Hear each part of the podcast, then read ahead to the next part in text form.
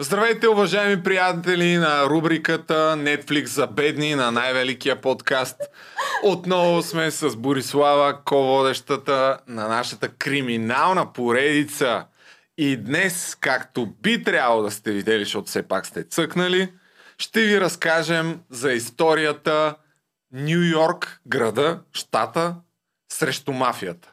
Как през 80-те години се справят, поне за кратко, защото за винаги няма как да се справиш mm-hmm. с мафията, но чрез някои много интересни юридически ходове Нью Йорк арестуват в един ден всички глави на фамилиите на италианската мафия в Нью Йорк и общо взето правят революция. А ще ви покрием един период от около 70-та, 70-те през до, може би, средата, края на 80-те години. Общо взето през 1970 година Нью Йорк е бил наричан града на страха или Fear City. Да. Буквално е царяла някаква анархия и някакво беззаконие. Почти всеки ден е имало някакви престъпления, убийства, грабежи, ам, Отвън пожари. Сити, отвън, отвън Сити е станал Fear City. Даже дори през там един от месеците са били ограбени 187 банки и един от журналистите ще е пошегувал, че остава още един ден до края на месеца и не се знае какво може да се случи за този ден. А, буквално дори полицията е била толкова безпомощна, че се е сформирала една доброволна организация, която се наричала Guardian Angels, а, която нали, се опитвала да се справи по някакъв начин с престъпността, колкото и невъзможно да е било тогава.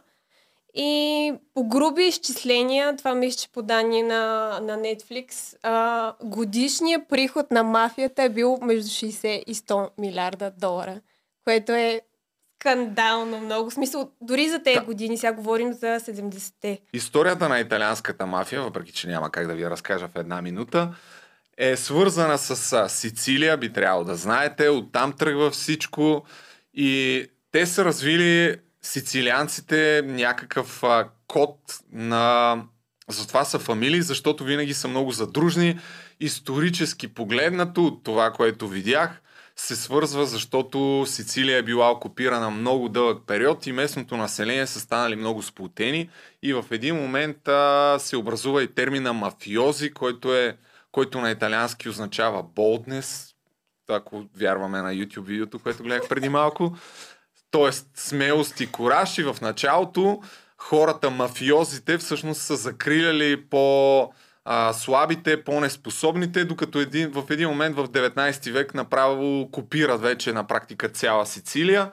И 19-20 век, когато започва миграцията към Нью Йорк от, Евро, от Европа, огромна част от а, сицилианците отиват именно там и изграждат престъпни структури, като в началото са рекетирали всъщност собствените си сънародници. Да. Така наречените падронета, които са се били установили, на новоидващите италианци са им оказвали някаква подкрепа, а, намирали са им работа, но а, тези, които са успявали да развият някакъв бизнес, вече са отивали при тях и са им искали 30% от този бизнес. В противен се е случай, в да, им 90-те. изгаряли къщите или бизнесите или нещо такова. Или са ги прибивали. Така Та, е. общо заето, по това време в Нью Йорк е имало пет фамилии, които са владели а, организираната престъпност. Сега ще ги изредим. Бонано, Коломбо, Гамбино, Дженовезе и Лукези. Сега не знам точно произношението, може би не е съвсем... Да, това са лидерите на тези фамилии. Те Виж, постоянно че- са се сменяли а, лидерите, така че това са основните действащи ли- лица, които са в самата а, поредица на Netflix.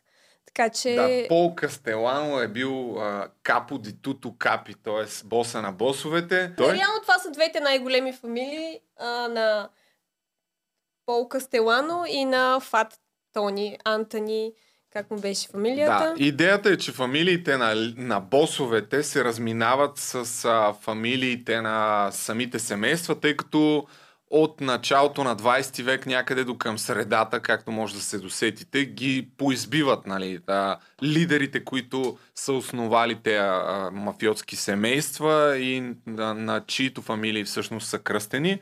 А, така че в един момент босовете вече престават да носят а, семейните фамилии, на които са кръстени клановете, но е много важно да отбележим, че през 1931 година има за първ път сбирка на всички семейства, които се договарят да не се конкурират, а да работят заедно.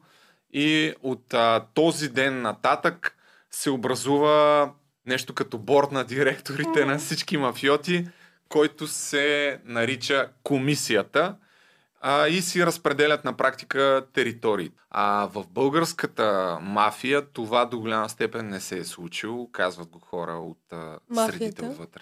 Да, mm-hmm. че така и не са се разбрали както се прави навсякъде по цивилизовани държави. Тук всичко с насилие. Има много строг код и иерархия във всяка една фамилия. Може да си представите, че общо взето структурата изглежда като една пирамида и на върха е, е супер, е, е боса, който съответно е един. Под него има един, не знам на български как да го кажем, подшеф ли? Какво е? Underboss, окей. Okay. И съответно а, има няколко а, капитана, които това на какъв език е? Това е капо режим, не знам защо така са го кръстили, но Кептън Кептън се води в поредицата или капитана си представете, които а, съответно ръководят под няколко soldiers или войника. Тоест в основата на пирамидата съответно а, са така наречените войници, които извършват основната част от така наречената мръсна работа. Общо взето, самата структура е направена така, че по всякакъв възможен начин а, хората, които са на върха, да бъдат защитени и а, капсулирани смисъл полицията, за да няма много лесен достъп до това да ги те, не вини. Те просто тайно издават вини. заповеди, никога не са на терен. Точно така, да. Но това, което не става ясно от тая графика е мащабите на войниците и на капитаните, всъщност с които разполага една фамилия, имат стотици войници подчинени mm-hmm. на няколко десетки капитани и отделно сътруд... са, а, войниците имат още няколко хиляди сътрудници. Тоест, а, е, една такава фамилия е окупирала по един много интересен начин, чрез профсъюзи и синдикати, може да го кажем сега това, а, на практика упражнява контрол върху цели индустрии. Строителна индустрия, а, буклук, между другото, буклук. буклук. Да. Целият проблем всъщност е бил на тези пет фамилии и на ФБР по това време 70-те години. А, не, не са могли да се справят с тази огромна престъпност, именно защото хващат някакви дребни риби, т.е. войниците на терен, но хората, които са на върха, босовете, продължават да си движат организацията необезпокоявано.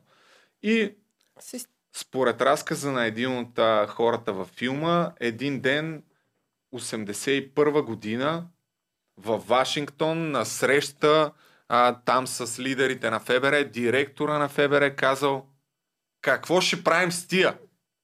Трябва да. нещо да направим, защото града а, се оплаква. Хората наистина били по това време потънали в а, страх и на практика общественото мнение е било, че няма как да се справи по никакъв начин а, с мафията и те ще си бъдат тук, ние просто трябва да се съобразяваме. Както казва един от агентите в а, Netflix поредицата, имаше организирана престъпност, но нямаше организирана полиция и власт. Така че общо взето нещата са били доста сложни. Фебера явно не е била подготвена да се справи с мафията. До момента, в който през 1970 година Конгресът не приема един от основните закони, който последствие ще окаже ключов. Това е Рико законът или Racketeer Influenced and Corrupt Organization, който... 79-80 година се усещат, че всъщност имат инструмента, с който могат да преборят мафията. И това е именно този закон, който е прият още 70-та година. Аз мисля, да, да, аз това казах 70-та. Между другото, Пре... по този закон мисля, че а, четах, че там са осъдили в Штатите и КТБ. Ами, Защото той, освен за корупцията, е реално нали, закон против а, рекет, Добре, корупция дай да, оби... и... да, да обясним Обясни какво е, го ти, айде, на теб ще е по-лесно ами, да обясни, обясни. Добре. Та общо взето, да, това е един закон, който а, установява някакъв а, механизъм за разследване на определени а, организации, които са придобили средства или чрез рекет, или чрез а, корупционни действия. Смисъл на този закон е, че ако хванеш някой на пътя да краде или да убие някой, дори да е войник, ако се докаже, че този войник работи за капитана си, който е над него, след, който работи за андърбоса, който пък работи за боса, ако се докаже цялата тая връзка помежду им, въпреки че си хванал най-низката риба на терен, на практика може да осъдиш цялата, цялата организация. Да. И от този момент нататък целта на ФБР става да докаже именно, че а, войниците, които хващат а, много пъти, имат връзка с а, хора, които стоят над тях. Какъв е начинът да докажеш, че някой работи за някой много по-високо стоящ от него, който дец вика никъде не може да го видиш публично и по никакъв начин не може да го хванеш с, а, в престъпление. Ами за добро или лошо, Чрез подслушване.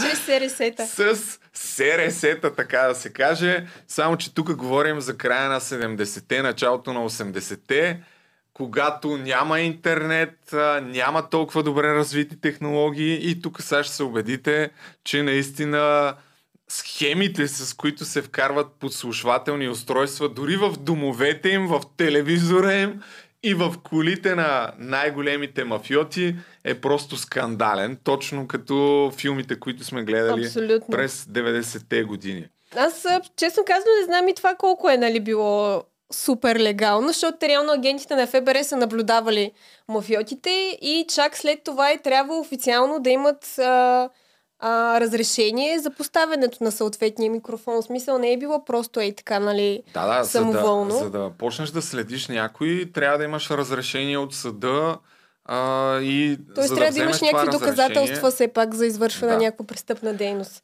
А, доказателствата са били това, че, както и ти каза, са ги следили много дълго време, а, снимали са ги и тук там са хващали някаква среща на единия с този, който стои над, над него и общо взето а, са казали на съдята, пичове, най-вероятно си говорят за лоши сделки, така че дайте разрешението. Okay, и да, той е дал разрешението. Първо започват а, подслушване. С Пол Кастелано. С това ли искаш да. да почнем? Добре. Да. Ами ние си спазваме хронологията на, на Защото нямаме въображение, просто каквото ни предлага. Така си е. А, общо заето, тъй като те са ги, а, смисъл, агентите на ФБР са наблюдавали а, цялата фамилия, а, съответно, първоначално всичките, там голяма част от а, а, членовете на фамилията се събирали в Бъргин Хънтен Фиш Клуб, което им е било нещо като офис, ако може да си го представите. И общо взето... Хотел Мираж на ВИС 2 едно време, 90-те години. ами да, да се, е, смисъл нормално е да се събирали на някакво място, където да обсъждат какво се случва, как е минал деня работния. да. И общо взето все пак са имали някакви информатори, които им казвали кои са слабите, слабите звена в групировката. Та конкретно за Гамбино а, фамилията, слабото звено се е оказало Анджело Роджеро, който е бил солджер, смисъл на ниска позиция, но е бил личния бодигард на Пол Кастелано и е бил перфектен, тъй като е бил много разговорлив. А... Вика ли му колак, колак? Да. И се приличала на булдог. За него ли беше, че да. приличала на булдог и сметнали, че той е перфектен да му се постави а, микрофон в а, къщата. Нали, да, там плана беше? е в къщата. А, другото, което също е важно да кажем, че им поставят микрофони, защото имат информатори, както и ти каза, обаче тези информатори заради, да. ко, заради кода на мълчанието на мафията не говорят. А кода на мълчанието на мафията е а, дори един от участниците във филма, който е бил по това време, поне така се твърди, да. а, в а, мафиотските среди, е сключил кръвен договор с а, шефовете на... Mm-hmm. Не знам дали точно толкова драматично е станало, но някъде на приглушена светлина, шефа на мафията го викнал, казал му дай си пръста, той си дал пръста, срязал му пръста. Кръвта текнала. Чак. В смисъл, срязал му малко да пусне кръв, сега чак пръст. Да, е, окей, добре. Порязал го. Кръвта шурнала и той му подава една снимка на ангел, която светец. запалил. На светец, на някой светец. светец. Те нали Добре. са религиозни там. но я запалил и му казал, от днес имаш нов живот. Ако проговориш за нещата, които правим тук, Ще живота ти ще изгори като по същия светеца. начин, па, толкова бързо, колкото снимката на Ангела гори в момента на пръста ти. Някаква така тъпотия разказа. Не, това, Но да, идеята е, че ако проговориш, те убиват. Общо взето, да. Плюс това, другото, което също е важно, е, че като цяло информацията, която е била получена от информаторите, не е могла да бъде използвана официално в съда като доказателство. как слагат подслушвателно устройство в телефона на Анджело Роджеро, който наистина е един от най-свирепите солджари на клана Гамбино. Легитимни проблеми е имал с телефона си по това време, който е имал нещо, нещо подобно да, на този телефон, да, да, покажем който е хора, купуван от битака в София. че има Да. такъв телефон. Действително е имал някакви проблеми. Те са решили, че ще сложат подслушвателно устройство в телефона му, но а, той самия се е обадил на телефонната компания да дойдат да му оправят телефона. И тогава агент на ФБР, специално обучен, под прикритие наричан а, The Black Back Man, Мгм. нещо такова, защото отива с една такава а, голяма черна кожена чанта, влиза в дома му и отива при телефона. Плана е бил в удобен момент, когато човека е излязал там да сипе чаша вода, да речем. Нашия агент вади от, а, Микрофона. от вади микрофона и устройството, което трябва да прикачи в телефона и тайничко набързо го връз, връзва по някакъв начин в кабелите и в крайна сметка, да, мисията била успешна и Да. оттам нататък абсолютно всички разговори, които а, въпросния Анджело Роджеро води по телефона си, са подслушвани. И какво са чули? Чули са много неща, общо взето. За мен това е било един такъв брутален къртовски труд, честно казано. Но накратко а, установили са, че Анджело е бил дилър на хероин, но за съжаление по никакъв начин не са могли да го обвържат с а, Пол Кастелано, каквато е била и самата идея. Така че са решили в крайна сметка, че трябва да сложат микрофони в къщата на Пол Кастелано, която между другото е била наричана The White House. По това време е 80-81 втора година и подслушването не е като сега, дето може да си върнем непрекъснато записа. Да, да, да. Подслушването е било с мега лошо качество, на лента и на едни огромни такива магнетофони или не знам и аз Мгм. как се нарича. И де факто ти чуваш нещо, но те Не знаеш какво чуваш, реално. чуваш с адски много шум Да. и буквално е трябвало по 20 пъти след това да спираш, да превърташ тия ленти и да слушаш една и същата потия over and over А да не again. говорим, че голяма част от нещата изобщо не са били свързани с, нали, с Да. престъпност и мафия. Хората си говорили някакви си техни неща и трябва... Но за да, за да разбереш това, първо е трябвало единичните изречения да, да ги откриеш какво точно Да, да, да. Не, не е било е много тежък. Но пък една от труд. агентките казва, че тогава за първ път разбрала чула толкова много креативни начини на използването на F-word, т.е. Да. на фак, нали? Отиваме в При шефа. При Ще шефа, при- бък в шефа. бък в шефа. Бък значи поболечка, нали? Да, би трябвало да а, знае. микрофон, подслушвателно устройство. Така, там също са изкарали късмет. А, тъй като а, въпросния бос е имал кабелна телевизия, което между другото по това време също е било доста рядко. И а, те са направили... Просто кабелна телевизия CNN. CNN, да. И общо взето са направили, измислили са някакъв начин, така че от време на време да влушават образа на телевизията и съответно а, пак някой там, не конкретно а, Пол Кастелано, някой от неговите там подчинени трябвало да се обади на а, ком- Супер банално човек. компанията и да се оплаче, имаме проблем с телевизора, елате. И пак се появяват агентите на ФБР под прикритие. Тук смешното, тук ли да, точно така, смешното е, че а, един от подчинените на Том Кастелано, Том, Томи Билоти, А, реално е трябвало да държи фенерчето на въпросния агент на ФБР, докато той свързва самия микрофон. Да, той влиза в дома им и по предварително готов сценарий се обажда на служителя на ФБР, а, но за пред тях се представи, все едно звъни в централата и каза а, чуваш ли сега? Сега ще почна да тропам. И в момента, в който тропа по екрана, оня нещо бърка жиците и се... Да, и, и симулират прекъсване на, на картината, което се оказало, че всъщност било много лесно да се направи техни, от техническа гледна точка. И другото, което го е изиграл, казал, ще трябва да дойда пак. Съжалявам. Да. Но тия хора не обичали нали, такива ангажименти и казал, не, не, брат, още сега ще го правиш. Абе, блафирали се, общо взето доста смешна история. Да. И а, така, тук... И, и, той, и той тогава му е казал, добре, ще го правя. Ама ми дръж фенерчето. Обаче трябва да ми държиш фенерчето. Не, сега най-вероятно самите а, мафиоти също не са знали как точно изглеждат те устройства. В смисъл, това е, е било да, някаква супер иновация за, за тези години и за това време.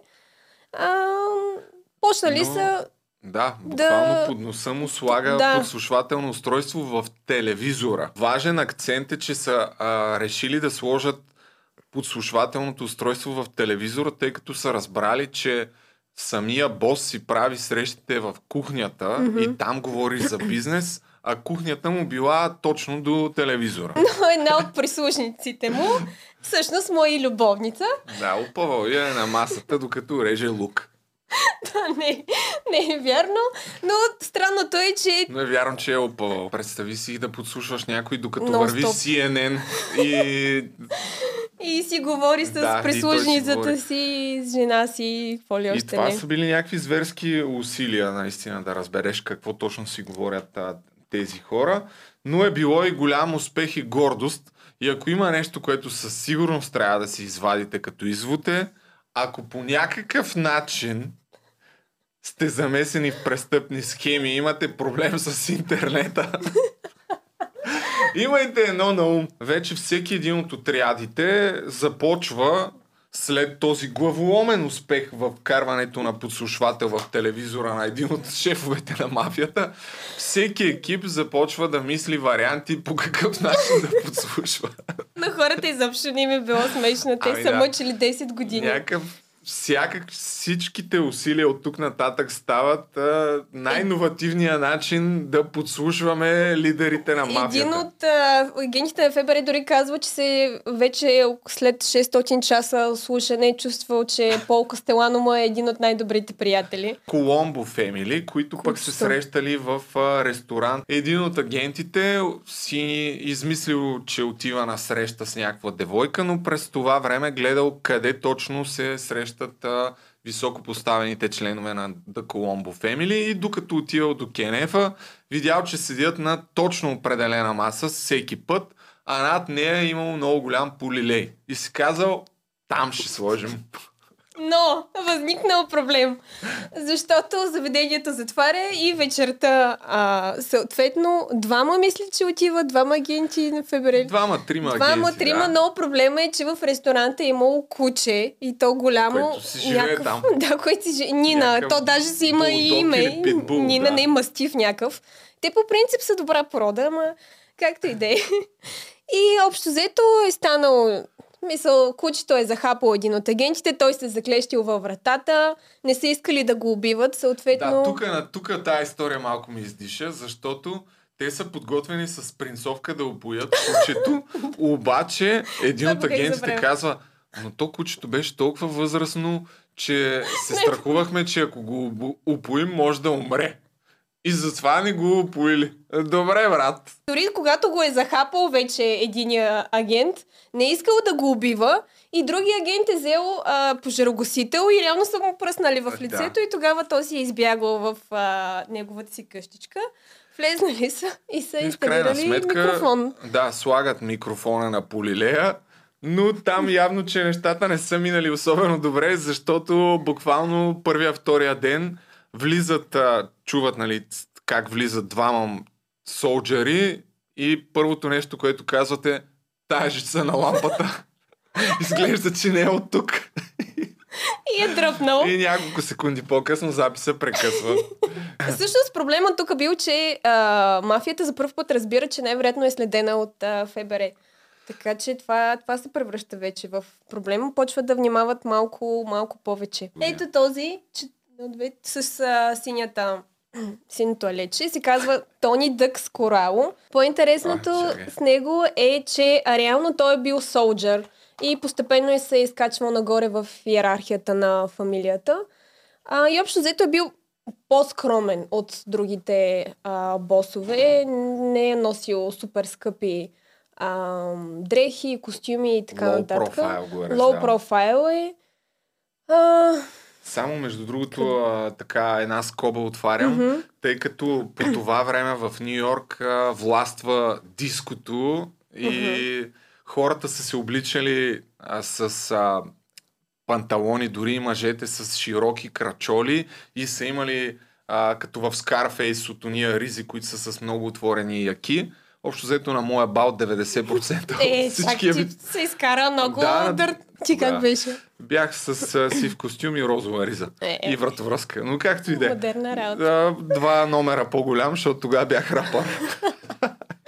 и Да, с да. обувките на брат ми. По това се е да е. познавал реално дали си човек на мафията. Това ли искаше да, да тръгнеш да А, говориш? и, да, исках да обърна внимание, че всъщност а, може да направим тема за Студио 54, който е един от култовите клубове точно тогава през 70-те и 80-те, където се е събирал хайлайфа на, на Нью Йорк.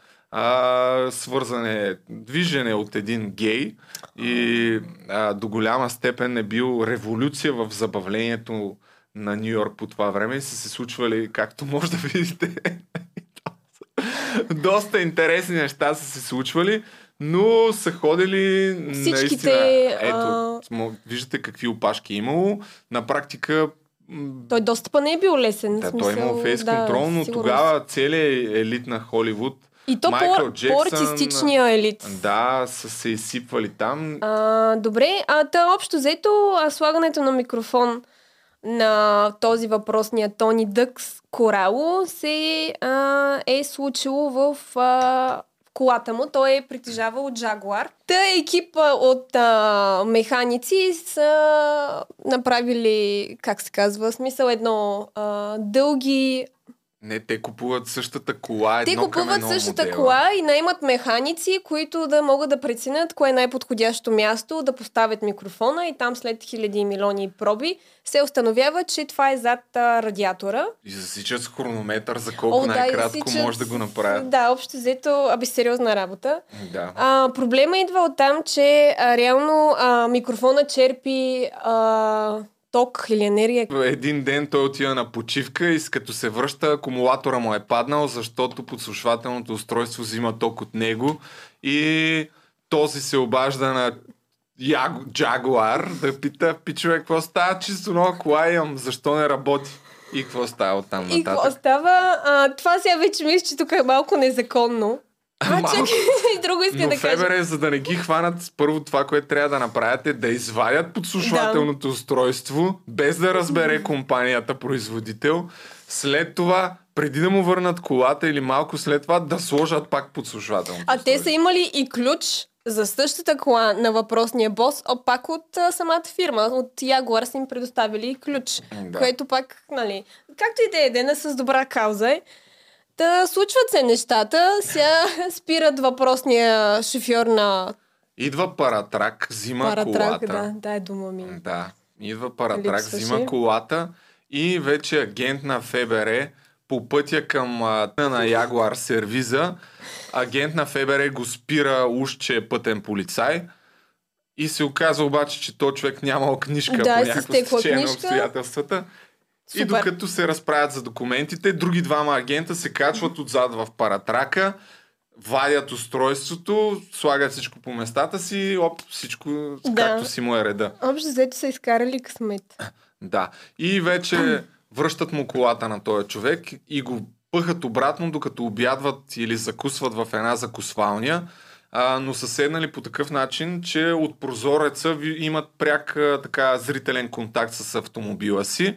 И тогава един бус минава и спира точно перпен... а не перпендикулярно, успоредно на Ягуара, така че да скрива всъщност зрителния контакт от заведението до колата и някакви други двама агенти се шмугват тайно, цъка цъка ръка, айде пак слагат подслушвателното устройство набързо.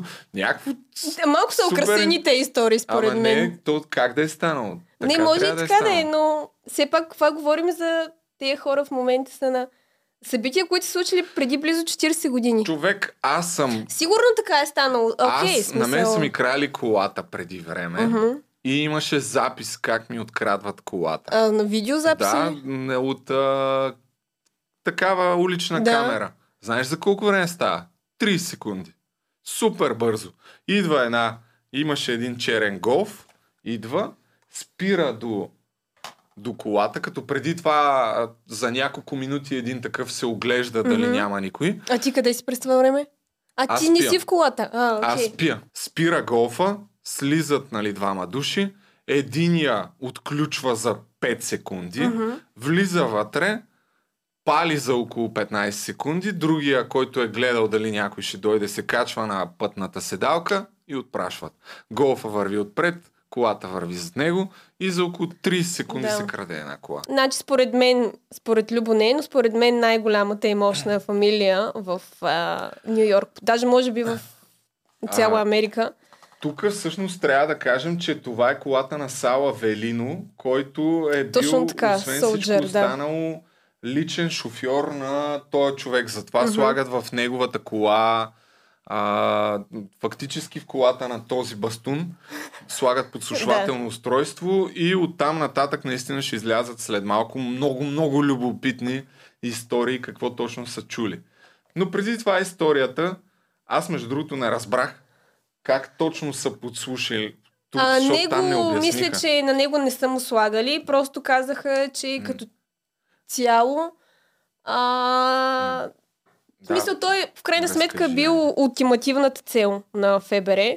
Бил е наистина като кръсникът. Аз кръсникът много не си го спомням, защото съм го гледала преди 100 години. Но е прекарвал колко три дни в един клуб, Palma Boys Social клуб, там в италианската част Отива на в Нью Йорк. понеделник и се тръгва И в четвъртък. Там с- всичко прави. През това време през него минават всякакви хора с оплаквания. Явно е имал някаква покровителствена цел. Там хората от квартала са му изказвали проблемите си. и Той ми е каза, бе, някакъв цар васал Е, като там на... Марлон Брандо в Да. кръсника, нали? Идваш някакъв... «Е, ще Имам проблем, ще моля да го Да, разрешиш. да, ще ти помогна. И един човек, този, който разказваше за кръвния договор с ножа, той всъщност разказва реална история, не знам да. дали е така. Е, сигурно, да. Един ден го пратили при Фет Тони, който му казал, абе, тук имаме ни безделници, може ли да им намериш работа? Нали? Като ти зададат въпроса, ясно е, че отговорът е да. А той казал, да, да, разбира се. А, колко може да им платиш? И И, той се чуил, нали, какво да отговори, за да не го обиди. И им казал ми, по 1500 долара на седмица. И Фет Тони какво казал? Казал, а, ти от ли си дава им по 500 и дава и останалите хиляда на мен. Добре, началник! Няма да проблем. кажеш?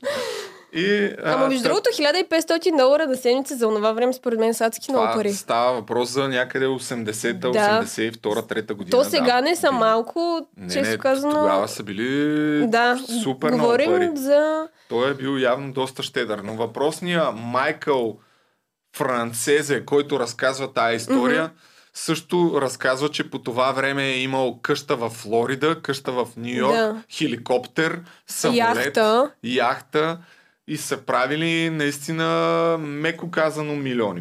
Много, много, Постоянно партита, милиони. жени, наркотици, А, кеф. Но мисълта ми беше, че това е било, нали, Palma Boy Social Club е била штаб-квартирата на Фет Тони, но не казват как са сложили подслушвателни устройства. Аз Там а мисля, казват че- само, че е имало и че са ги наблюдавали. Защото там Наблюдавали са го, реално, да. от там а, са имали изключително много ценни записи, които след това А, всъщност то там реално може би е най-ценният Да. запис, който се случва 80, 12 декември 84-та. Тони а, Корал, този въпросния, И който ви казахме преди малко, влиза в клуба пристига при Чичо Тони Дебелака. Дебелака. от самия запис се разбира, че а, самата мафия има нещо като управителен съвет. Или така наречената комисия. Нали? Комисия е The Commission. The Commission, да. в смисъл комисия, която се състои от пете боса на а, пете големи фамилии в Нью Йорк. Тоест, а, е като управителен борт. В смисъл, събират се, за да може един вид да си споделят информация, за да обменят сигурно... Да си разпределят територии. Да, територии и пари. Не, Мисъл... Да, да казват кой а, какво може да взима и съответно ако има в а, една фамилия, ако има някакъв по-голям конфликт, примерно андърбоса има конфликт с някой от капитаните или някой иска да убие някой mm-hmm. от босовете, единствено а, мнозинство от комисията може да разреши това да се случи. Да, то това също ще се окаже ключово по-нататък. Според техния код, ако искаш да убиеш някой от босовете. И тук вече идва втория повратен момент в а, делото срещу тези босове. И именно по това време US Attorney, т.е. главен прокурор на Нью Йорк е Руди Джулияни, който заради това, което е направил по това дело, след това ще стане и кмет на Нью Йорк. А, и ще влезе и във филма на Борът, но това е друга история. Там с а, Мария Бакалова. Бакалова. Ти гледал ли си го аз? Да.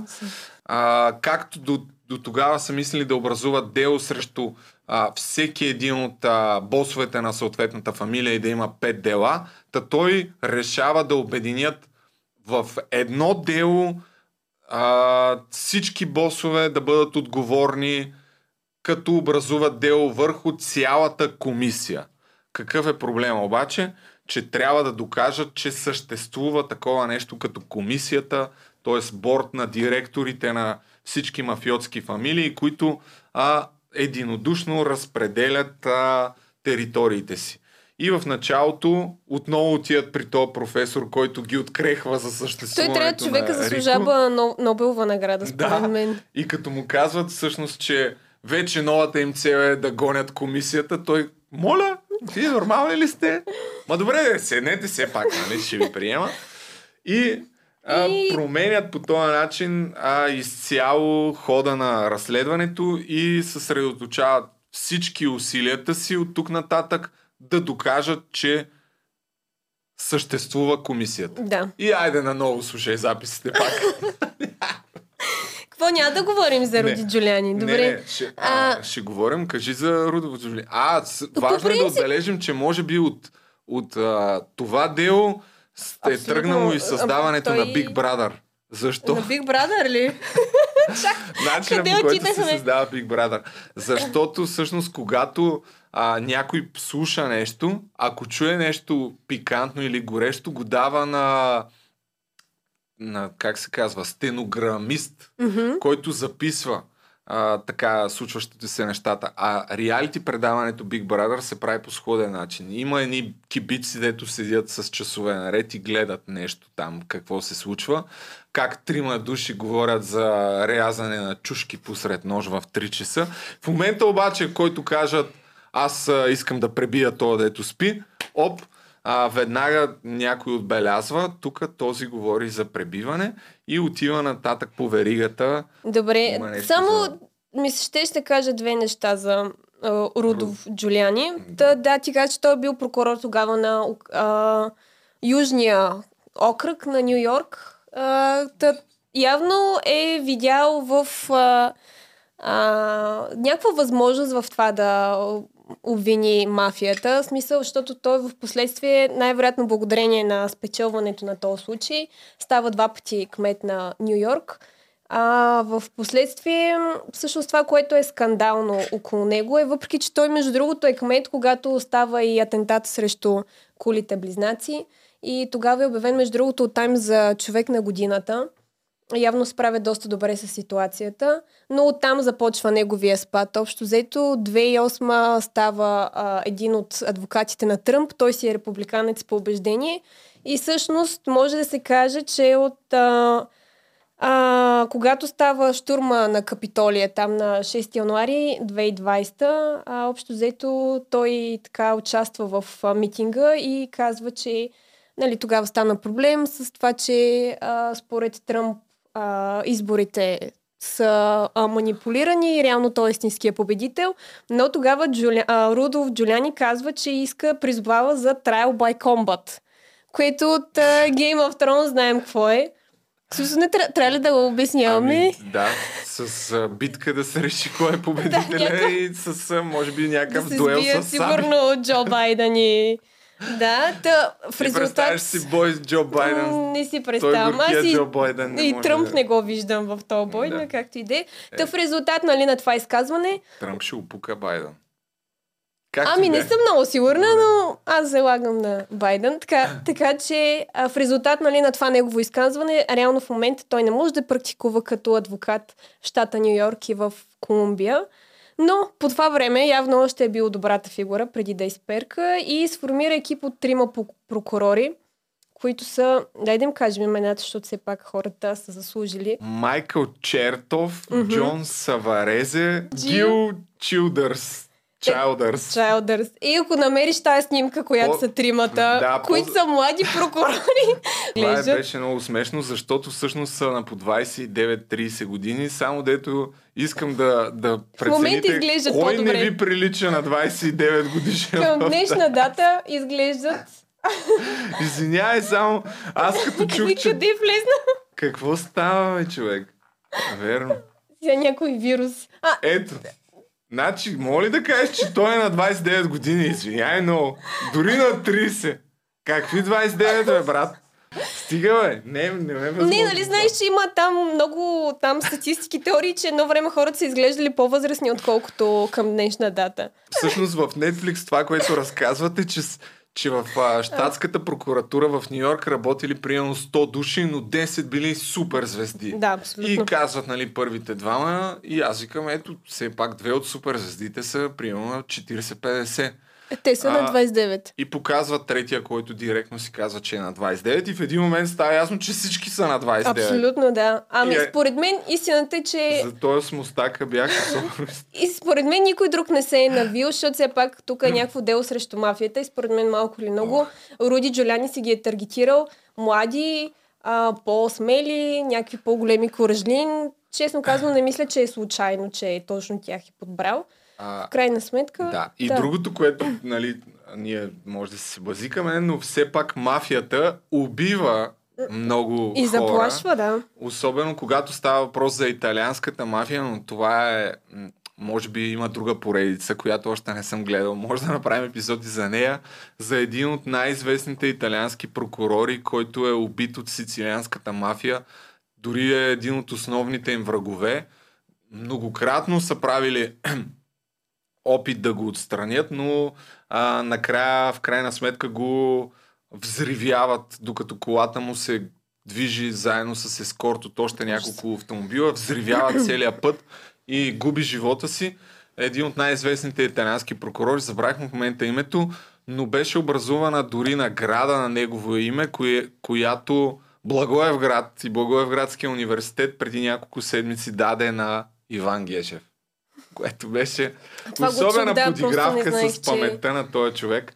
Ами А, да, сега нека да кажем, че той Руди Джоляни, той си имал италиански корени. А, в този момент в Нью Йорк. Да, те, всъщност всеки един от тези тримата главни прокурори има а, връзка с италиански емигранти и а, за това до голяма степен са го приемали като лична кауза.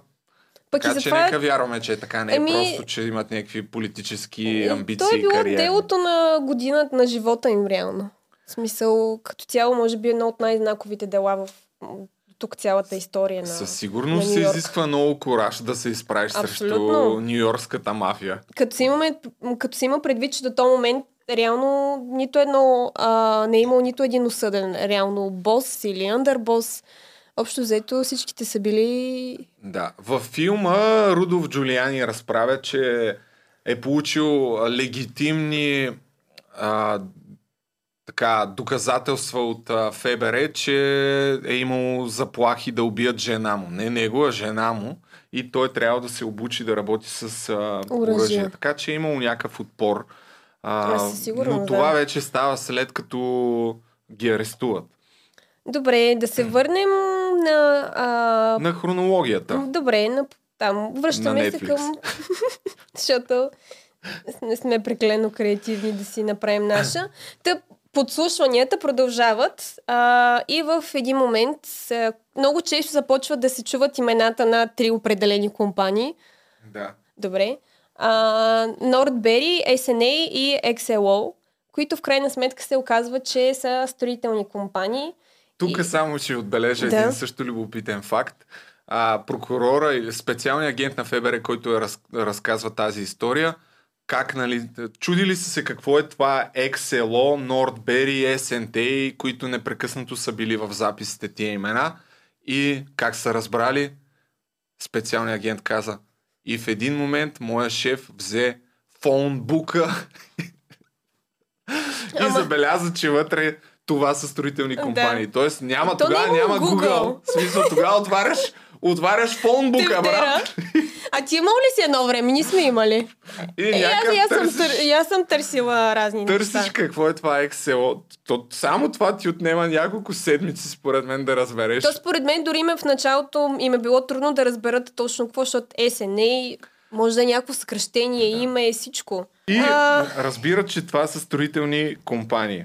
Точно така, които са общо взето в цементния, бетонния бизнес и отговарят за голяма част от всичките строежи, които се случват в Манхатън. А по това време, нека да кажем, че може би едно от най-големите, един от най-големия бум на строителството в а, Манхатън. Буквално имаше репортажи как почти, може би всяка седмица, а, излиза нов голям небостъргач.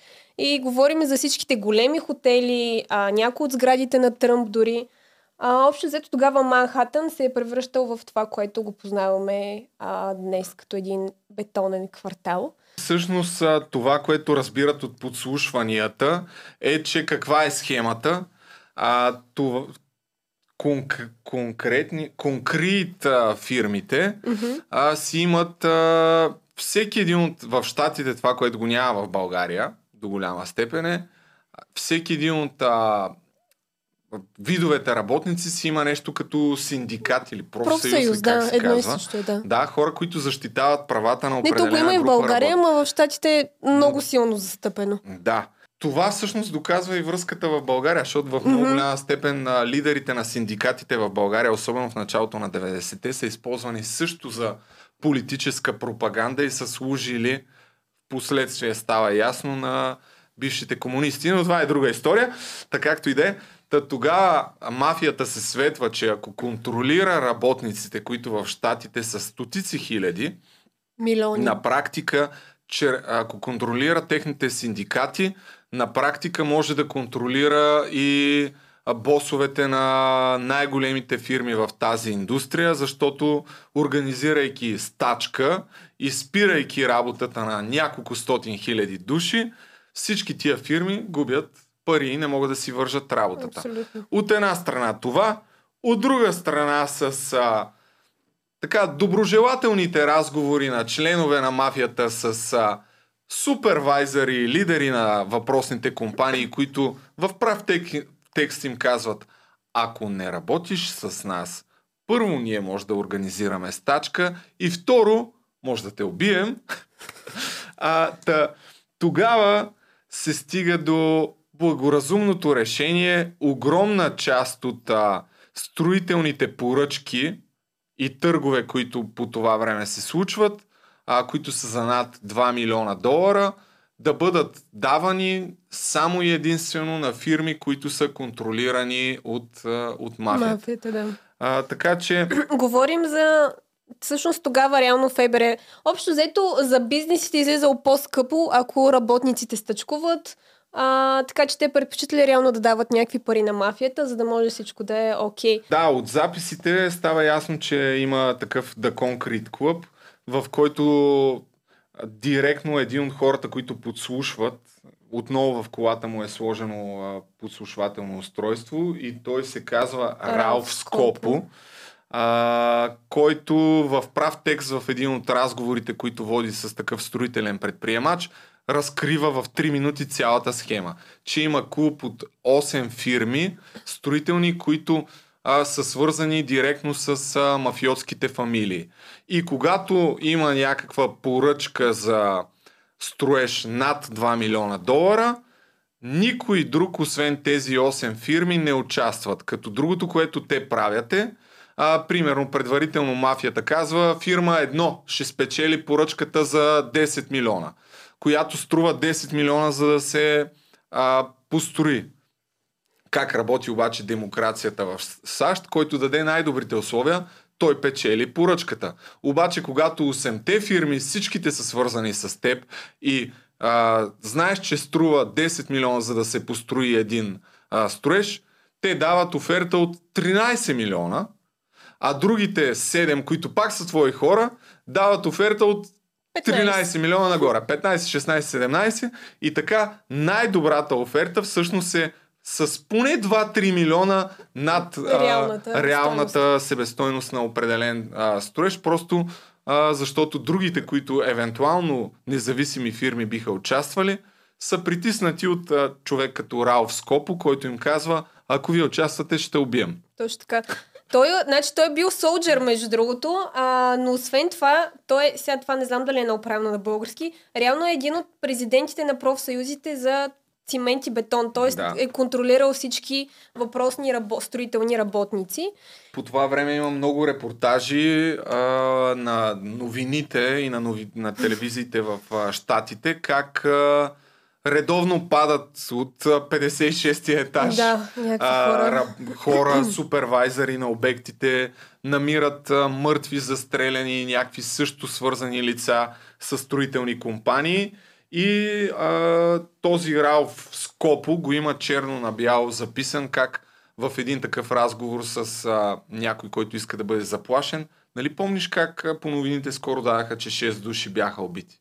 Е, пет от тях аз ги познавах. Внимавай да не свършиш като тях. Нали? Та, по този начин действа мафията, но както се казва, тя не просто заплашва, а след това и умее да диливърва. Mm-hmm. И а, това е причината наистина десетилетия наред да печелят десетки милиони, дори милиарди, милиарди от, от всички тия сделки. Абе, ако, ако пуснем тук кадри на Манхатън, би трябвало всички... да знаете как изглежда Манхатън и Нью Йорк.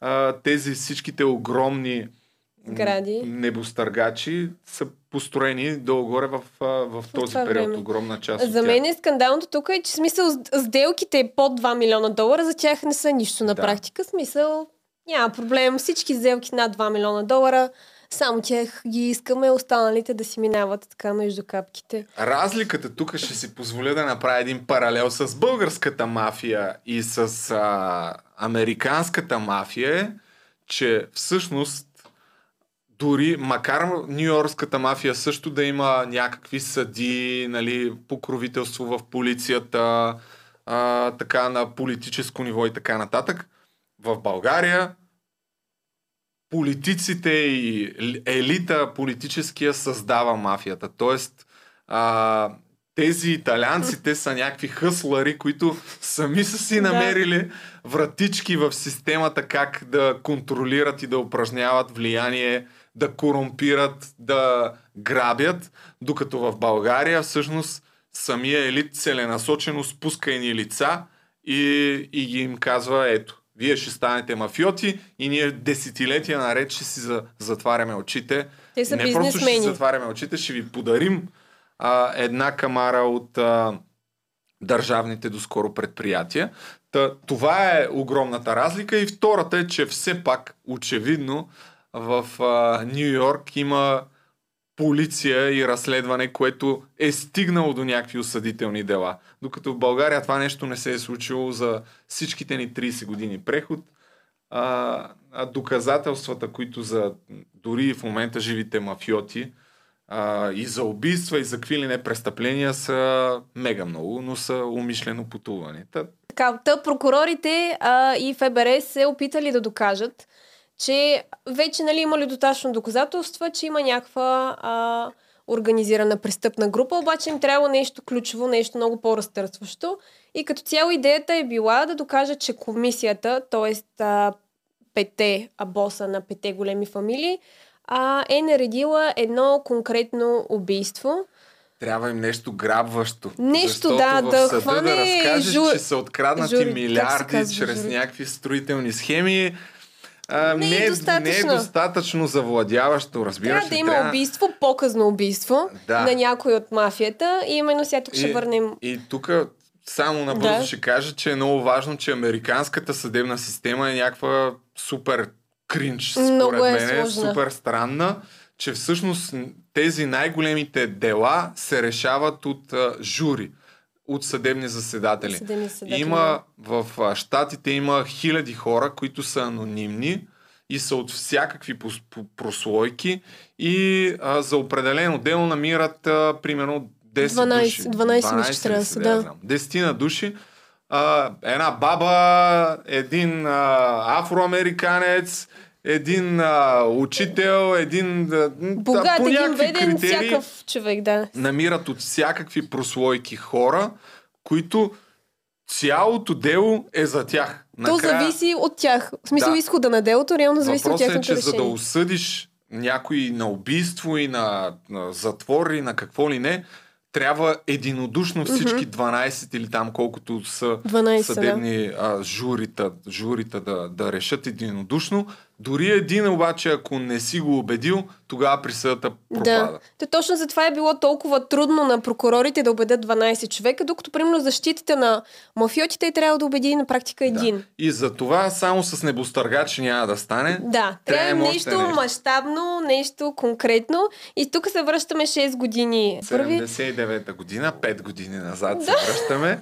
когато се случва а, по-късния разстрел на Кармайн Галанте, който по това време е, е бил а, боса на Бонано фамилията, той е бил един такъв по... А, типичен сицилиански гангстер, по-буен, по-грамогласен и общо взето е искал да стане капо ди тути капи. А, съответно, привличал е много внимание и другите негови колеги, босове, не, не са го харесвали поради тая причина. Убит е на едно а, в Бруклин на, на едно кафене, мисля, че са още двама човека и са открили 84 входни и изходни рани по време на аутопсията му. Ще, ще го показваш ли? М, после ще го намерим сега. Той е много Няма да- скандална тази снимка. Със смисъл, сигурност има той е кадри. умрял Докато- с пура в уста. Такъв легна. То не е смешно, но е а, типично убийство а, по Библията на мафията. Да, и всъщност това, е, това убийство е неразкрито 5 години. То остава в папка неразкрити убийства, въпреки че свидетел малко след убийството вижда регистрационния номер на колата, с която са изчезнали а, вероятните убийци. Малко по-късно намират колата изоставена. Та намират колата и намират отпечатъци на дръжката на една от бравите. Не съм сигурен дали на задната Те ми ще взимат отпечатъци от всякъде, където е Да. възможно да се взема, но не съвпадат с... А... Не съвпадат с... Нали, това е всъщност а, ключовото, защото са получили информация от, инфор... от техен информатор, който го е страх да застане on the record, че един от а, убийците, те са участвали пет души Мгм. в това убийство, е Бруно. Антони Инделикато, по прякор Бруно. Да. Значи 79-та година, докато водят разследването, взимат нали, отпечатъци от някакви хора, тествали са дори самия Бруно са го тествали, обаче отпечатъците от пръстите му не съвпадали с тия, които са намерили на дръжката. И 5 години по-късно, А, мисля, че даже 84-та, повече.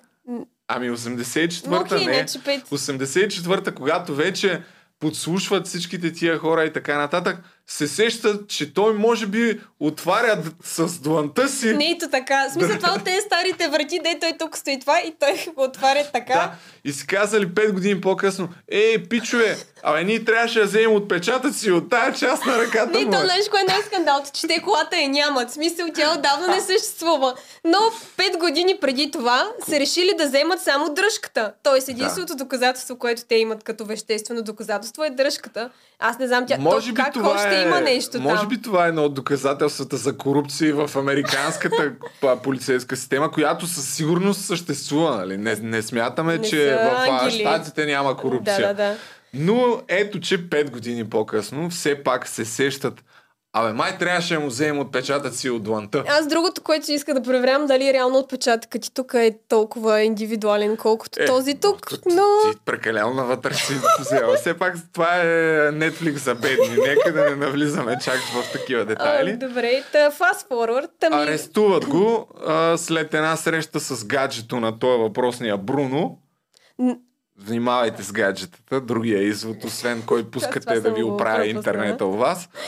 Арестуват го и веднага му взимат а, отпечатъци от а, дуанта. От чудо, отпечатъците съвпадат на 100% с дуанта му, което на юридически език означава, че в много огромна степен доказва, че той е един от извършителите на това убийство, защото има свидетел, видял регистрационния номер, има доказателство, че той е бил в тази кола, така че а, има снимки на убийството, които да кажат на журито, мале, как са огръмнали този човек. И тук вече обаче въпросът е как да докажат Връзката. този човек Бруно, че има нещо общо с комисията, нали? защото това е голямата цел. Че комисията по някакъв начин е разрешила това убийство да се случи на по това време е един от босове. Точно. Та, за да убиеш бос на мафията, трябва да имаш одобрението на комисията, т.е. на останалите босове на фамилията. Освен това, има и още един запис, който се е случил 30 минути. Това за мен също е скандално. Е, тогава вече като се опитват, минути. това като се опитват да разберат а, по какъв начин а, точно е свързан, mm-hmm. намират, че в същия ден на убийството агентите на ФБР, които да. вече са започнали да водят разследване, са записвали и въпросния Равен Найт, Social да, някакъв си. Някакъв а, клуб а, и, в малката Италия, Равин, да, ти го каза, а, където очевидно са се случвали и там някакви срещи мафиотски, просто по някакво стечение на обстоятелствата, може би късметлийско, в същия ден Има е имало видеонаблюдение. Да, защото това мисля, че случайно... И какво виждат 30 минути 30 след минути убийството? след убийството. Явно оставят колата, вземат с такси да. и отиват до клуба. А въпросният Антони Бруно Инделикато се появява с нали, други хора, които очевидно да, са участвали в убийството. Съвпадат отпечатъците. да, от дланта. Да. И отива при боса на друга фамилия. Сега не съм си записала кой точно, ако имаш кажа, информация. На Гамбино.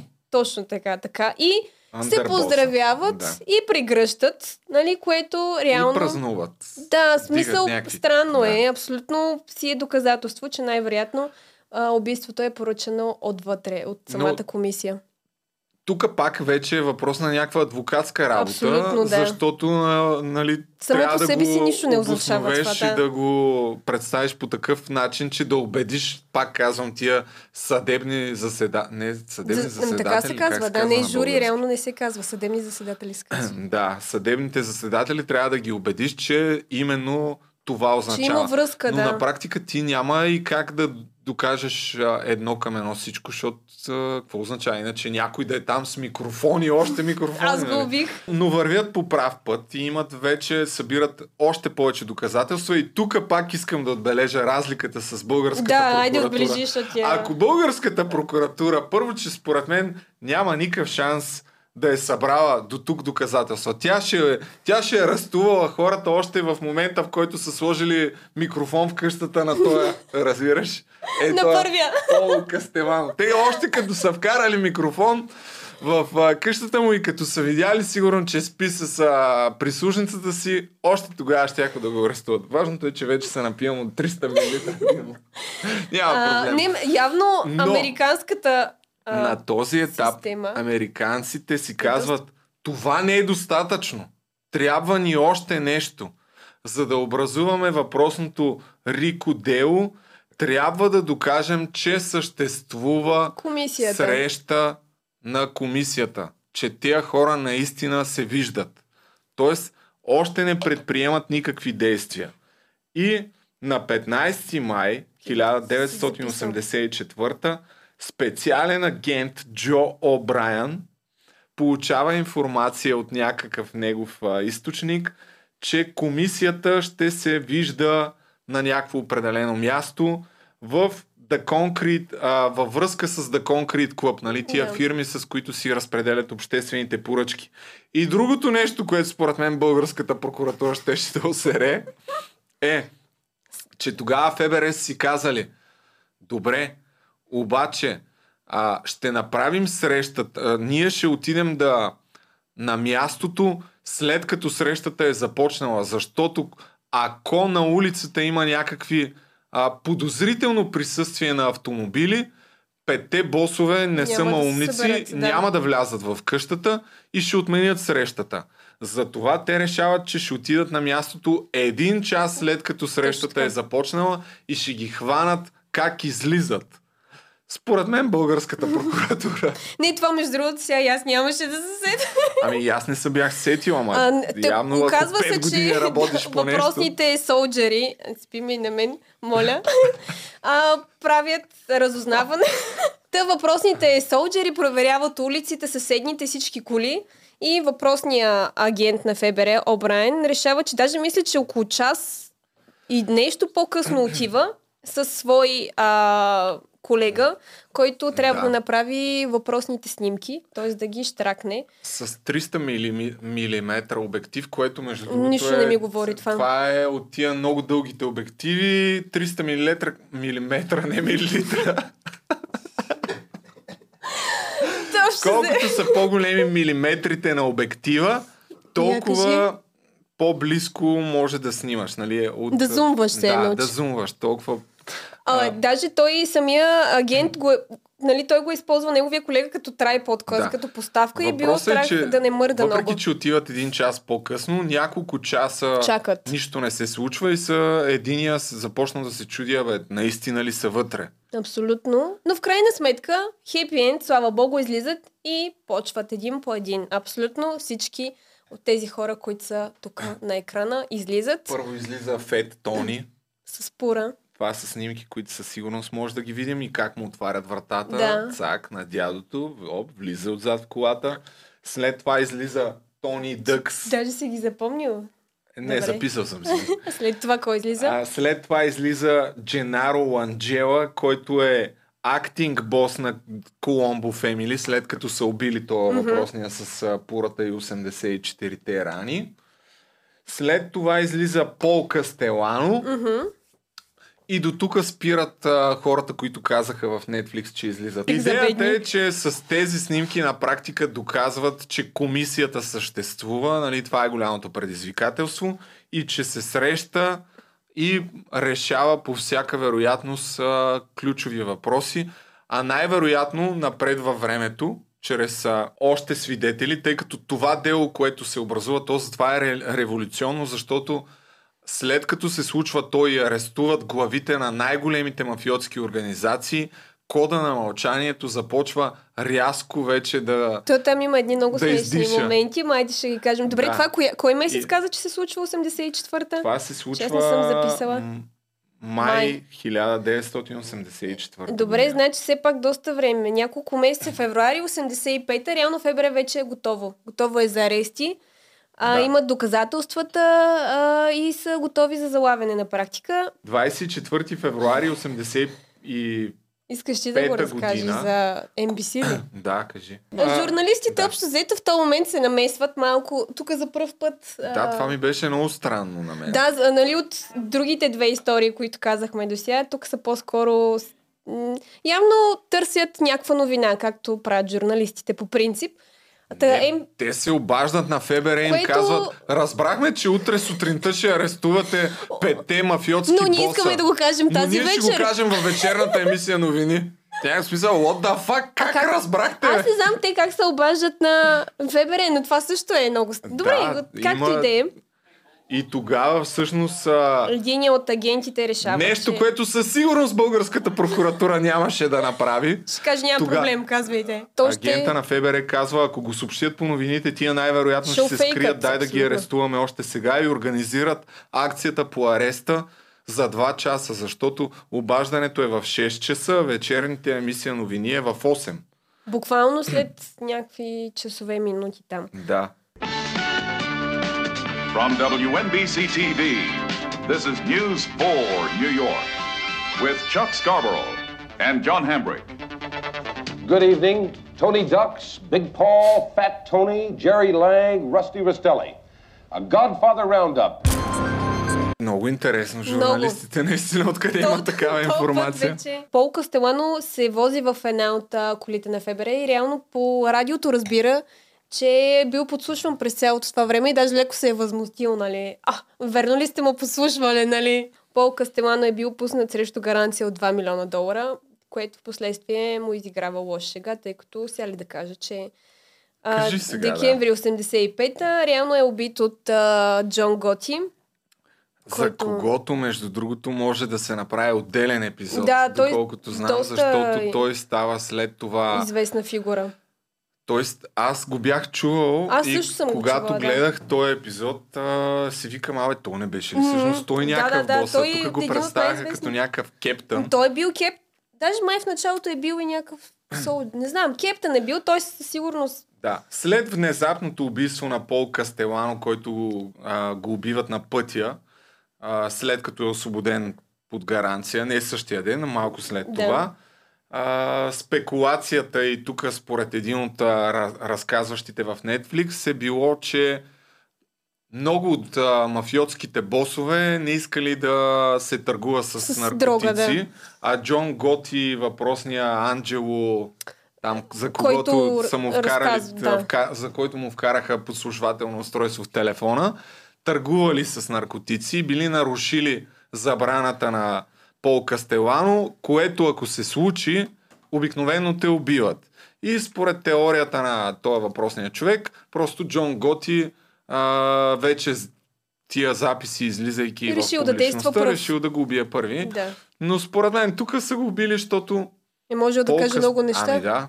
И срещу него са имали най-много материали, тъй като те са имали... Да, той е бил, може би, в първия, който... дома му са да. имали подслушвателно устройство. Опа.